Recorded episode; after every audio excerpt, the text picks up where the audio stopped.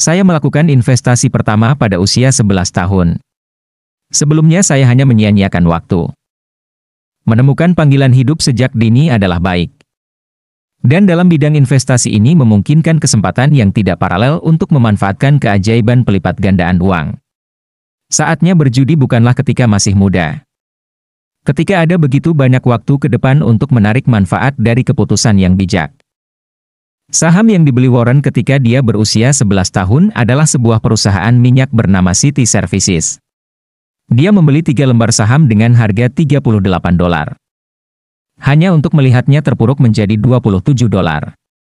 Dia bertahan dan setelah pulih kembali, dia menjualnya dengan harga 40 dolar per saham.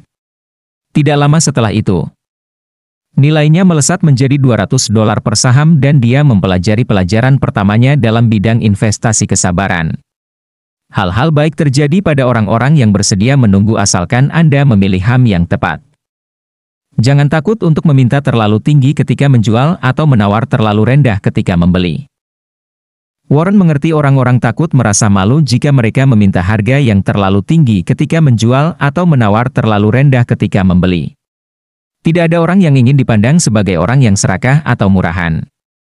Secara sederhana, dalam dunia bisnis, seberapa banyak uang yang Anda peroleh dari penjualan atau seberapa banyak Anda harus membayar ketika melakukan pembelian menentukan apakah Anda mendapatkan atau kehilangan uang dan seberapa kaya Anda pada akhirnya.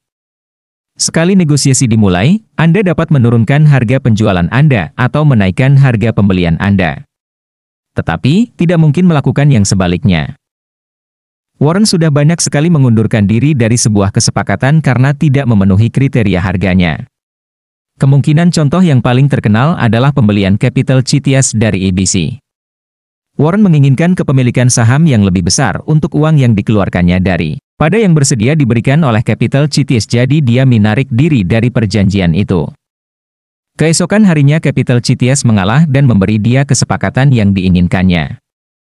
Minta saja dan Anda akan mendapat, tetapi jika Anda tidak meminta,